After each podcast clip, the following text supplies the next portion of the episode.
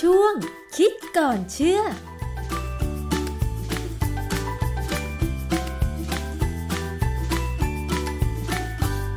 พบกันในช่วงคิดก่อนเชื่อกับดรแก้วกังสดานนภัย นักพิษวิทยากับดิฉันชนาทิพไพรพงษ์เช่นเคยนะคะ วันนี้เรามาคุยกันเกี่ยวกับเรื่องของหอมหัวใหญ่ค่ะคุณผู้ฟัง เวลาที่เรานำหอมหัวใหญ่มาปรุงอาหาร เวลาเราหั่นนั้นเนี่ยนะคะ มันจะมีกลิ่นฉุน แล้วก็ทำให้น้ำตาเราไหลใช่ไหมคะทำให้หลายคนไม่ชอบเลยค่ะ เวลาที่ต้องใช้หอมหัวใหญ่ในการปรุงอาหาร โดยเฉพาะเวลาหั่นหอมหัวใหญ่เยอะๆนะคะ เพราะฉะนั้นเนี่ยจึงมีแนวคิดของนักวิทยาศาสตร์ค่ะ ที่จะมีการพัฒนาสายพันธุ์หอมหัวใหญ่ ในการที่จะไม่ให้มันมีสารที่ก่อให้เกิดน้ำตาไหลแล้วก็แสบตาได้นะคะ ซึ่งแนวคิดการวิจัยมีอะไรบ้าง แล้วก็มันส่งผลอย่างไรตอนนี้เราไปคุยกับอาจารย์แก้วค่ะ อาจารย์คะ นักวิจัยที่เขาพยายามพัฒนาสายพันธุ์หอมหัวใหญ่ เพื่อให้มันไม่มีสารที่ก่อให้เกิดน้ำตาไหลเนี่ยนะคะ เขามีแนวคิดเป็นมาอย่างไรคะอาจารย์ คือง่าย ๆ ก่อนโดยหลักการเนี่ย ก็ต้องทำให้ไม่มีสารตัวนั้น สารที่ทำให้น้ำตาเราไหลได้เนี่ย มันคือสารระเหยที่มันระเหยขึ้นมา ซึ่งมันเปลี่ยนมาจากสารตัวหนึ่ง ซึ่งไม่ระเหย ให้กลายเป็นสารที่ระเหยได้ และทำให้เราแสบตาค่ะเพราะฉะนั้นในหลักการพื้นฐานเลยเนี่ยต้องหยุดการเปลี่ยนแปลงนี้ ในการหยุดการเปลี่ยนแปลงเนี่ยมันก็มี 2 เทคนิคเท่าที่เขามีการเผยแพร่นะ วิธีอื่นผมอาจจะตามยังไม่เจอแต่ว่า 2 วิธีที่เขาเผยแพร่เนี่ยก็คืออันที่ 1 เป็นการดัดแปลงพันธุกรรม ในลักษณะที่เรียกว่า gene silencing ก็คือหยุดการทำงานของยีนค่ะเราทราบใช่ไหมครับว่ายีนเนี่ยมันจะเป็นตัวการกำหนดการสร้างโปรตีนค่ะซึ่งเป็นเอนไซม์ได้นะฮะเพราะฉะนั้นเอนไซม์ที่เปลี่ยนสารตัวหนึ่งให้กลายเป็นสารตัวที่ทำให้น้ำตาไหลเนี่ยถ้าเราหยุดยีนนี้ได้ ก็จะไม่มีสารที่ทำให้น้ำตาไหลค่ะนะฮะ เราเรียกว่ายีนไซเลนซิ่งซึ่งเทคนิคที่เขาใช้ในงานวิจัยเขาเรียกว่าใช้เทคนิคทาง RNA interference ความจริงเนี่ยในการที่จะทำให้ยีนหยุดทำงานเนี่ยมีหลายวิธีค่ะนะฮะและปัจจุบันเนี่ยเขาสามารถกำหนดได้เลยอย่างแม่นยำมากเลยตัวนี้ ไม่ต้องมีการทำแบบที่ก่อความเสี่ยงที่จะเกิดอะไรแปลกค่ะ วิธีแรกเป็นการดัดแปลงพันธุกรรมใช่ไหมคะ ส่วนวิธีที่ 2 แนวคิดของนักวิทยาศาสตร์ ในการที่จะทำให้หัวหอมใหญ่ ไม่มีสารที่ก่อให้เกิดการเสียน้ำตานี่คือวิธีอะไรคะอาจารย์ๆวิธีที่สองเนี่ยเป็นวิธีโบราณ เรามักจะทำกันมานานแล้วล่ะ คือจับเอาสายพันธุ์หนึ่งผสมกับอีกสายพันธุ์หนึ่งผสมได้แล้วก็ภาวนาว่าจะได้สิ่งที่เราต้องการค่ะความจริงเนี่ยการที่หอมใหญ่สร้างสารที่ทำให้เราเสียน้ำตาเนี่ย มันเป็นสายพันธุ์เด่นนะสายพันธุ์ที่ปกติค่ะเพราะฉะนั้นบางครั้งเนี่ยพอเราผสมไปผสมมาเนี่ยมันกลายเป็นสายพันธุ์ด้อยด้อยก็คือว่ามันไม่สร้างเอนไซม์ที่ทำให้เกิดการเปลี่ยนแปลงสาร จนได้เป็นสารที่ทำให้เราเสียน้ำตาค่ะ เพราะฉะนั้นเขาพยายามทำสายพันธุ์ด้อย อันนี้ประหลาดดีไหมเพราะว่าต้องการของที่ด้อยค่ะ คือความจริงเนี่ยการที่หอมใหญ่มีสารที่ทำให้เราเสียน้ำตาเนี่ยมันเป็นกระบวนการหนึ่ง ที่ทำให้หอมใหญ่มีสารที่มีประโยชน์ค่ะซึ่งเราเราก็บอกว่ากระเทียมหอมใหญ่เป็นพี่น้องกัน แล้วก็ทั้งสองอย่างเนี่ยเป็นสมุนไพรเป็นเครื่องเทศที่ช่วยในการลดความเสี่ยงมะเร็งได้ เพราะฉะนั้นผมพูดตั้งแต่คราวที่แล้วว่า เวลามีอะไรเปลี่ยนแปลงเนี่ยมันเปลี่ยนแปลงดูดีในเรื่องหนึ่ง แต่มันอาจหรือดูไม่ดีในอีกเรื่องหนึ่งค่ะซึ่งยังไม่มีการพิสูจน์อืมนะฮะค่ะ อาจารย์คะ อย่างวิธีการดัดแปลงพันธุกรรม ก็คือหยุดการทำงานของยีนที่ไปสร้างเอนไซม์ซึ่งจะไปสร้างสารกระตุ้นการหลั่งน้ำตาทำให้เราน้ำตาไหลเวลาที่เราได้กลิ่นฉุน หรือว่าไอระเหยของหอมหัวใหญ่เนี่ยเข้าตาเราใช่ไหมคะ อันนี้เขามีวิธีการวิจัยอะไรบ้างคะอาจารย์เขาใช้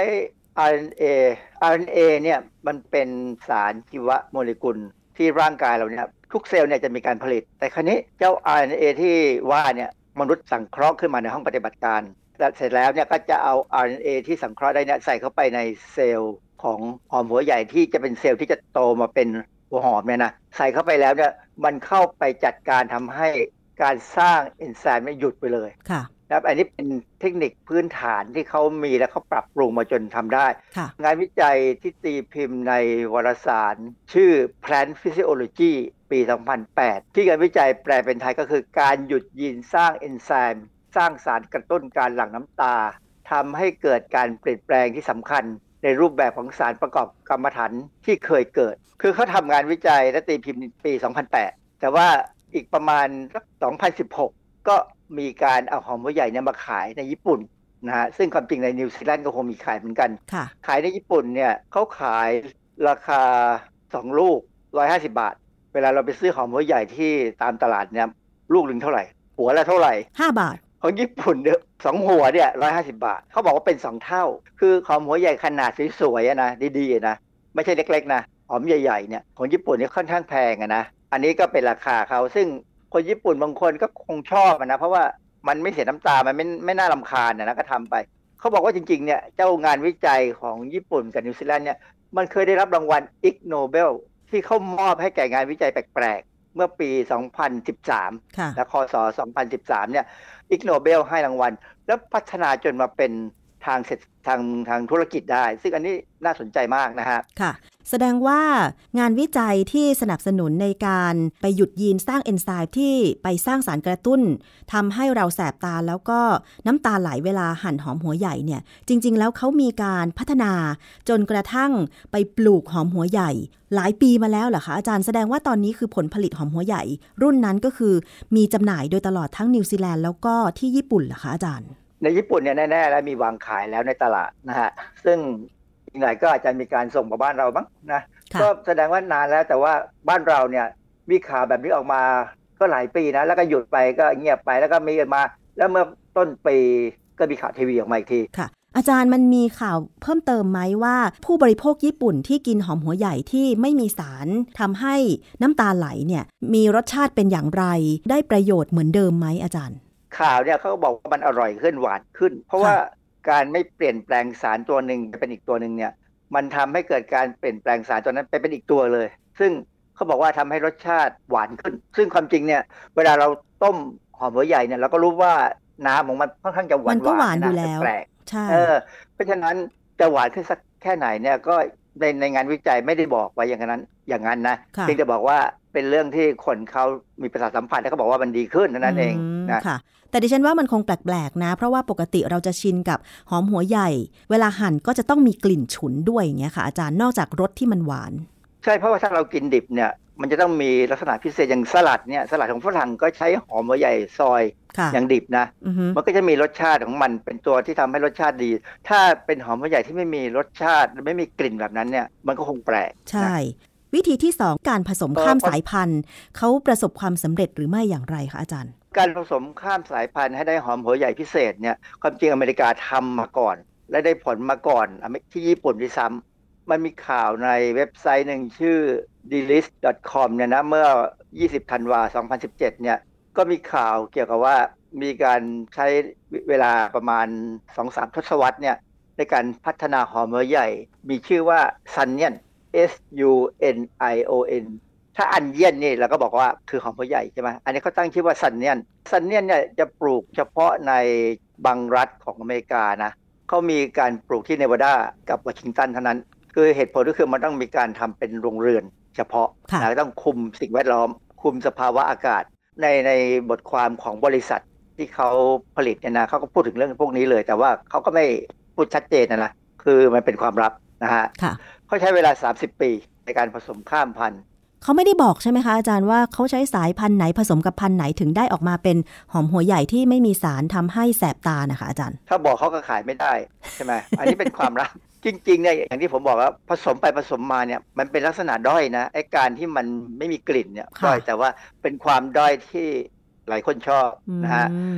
เขาบอกว่าบริษัทที่เป็นผลิตจริงๆเนี่ยเป็นบริษัท BASF ห ลายคนเนี่ยอาจจะเคยเห็นยี่ห้อ BASF เนี่ยติดอยู่ตามแทงน้ำมันเครื่องบิน บริษัทนี้เป็นบริษัทใหญ่มากของโลก ขายทุกอย่างค่ะ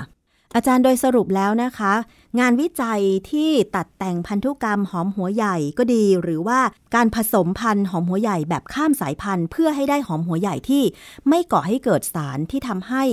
แสบตาแล้วก็น้ำตาไหลเนี่ย มันต้องดูอะไรเป็นองค์ประกอบว่าผู้บริโภคอย่างเราจะได้ประโยชน์ คือประโยชน์แน่ๆ คือ เวลาหั่นก็น้ำตาไม่ไหล ไม่แสบตาไม่ทรมานอย่างเงี้ยนะคะ แต่ว่าประโยชน์ที่ได้ล่ะ คุณค่าทางอาหารที่ได้ล่ะคะอาจารย์ คุณค่าทางอาหารเขาบอกว่าไม่ต่างกันนะเขาก็วิเคราะห์คือจริง ๆ เนี่ยหอมหัวใหญ่เนี่ยเราไม่ได้ต้องการคุณค่าทางอาหารอะไรมากมายนักเราต้องการคแค่วามรหสวาชานติเราต้องการใยอาหารมหอมหัวใหญ่นี่ใยให้ใยอาหารดีนะค่ะฮะแล้วก็มีอะไรที่ค่อนข้างดีแต่ว่าอันหนึ่งที่ผมว่าเขาไม่ยอมพิสูจน์ หรือไม่ยอมวิเคราะห์ให้เห็นว่า คุณค่าที่มันเคยเป็นตัวบอกว่าหอมหัวใหญ่เนี่ยช่วยลดความเสี่ยงมะเร็งเนี่ยมันเปลี่ยนไปไหมค่ะเพราะว่าสารเคมีเขาเปลี่ยนค่ะ การที่สารเคมีเปลี่ยนอาจารย์ช่วยย้ำอีกทีได้ไหมคะว่า สารที่ทำให้น้ำตาไหลกับไม่มีเนี่ยมันสารอะไรที่เปลี่ยนนะคะ อาจารย์ เป็นสารพวกกรรมฐานนะนะที่มันมีชื่อเป็นทางชื่อเคมีของกรรมฐานเนี่ยซึ่งเป็นชื่อที่จำยากนะจำยากค่ะแต่ว่ามันเปลี่ยนไปแล้วเนี่ย บางอย่างหายไป บางอย่างเพิ่มขึ้นค่ะไอ้อย่างที่เพิ่มขึ้นเนี่ยเขาบอกว่าทำให้หวานขึ้นค่ะอะแต่ไอ้บางอย่างที่หายไปเนี่ยไอ้ตัวนี้อาจจะเป็นตัวที่มีประโยชน์ในการกระตุ้นระบบการทำลายสารพิษของร่างกายเราก็ได้อืมดังนั้นเนี่ยผมว่าเรากินธรรมดาธรรมดาเหมือนกับที่บรรพบุรุษเรากินมาดีกว่ามั้ง แล้วก็ราคาก็จะได้ไม่แพงด้วยค่ะ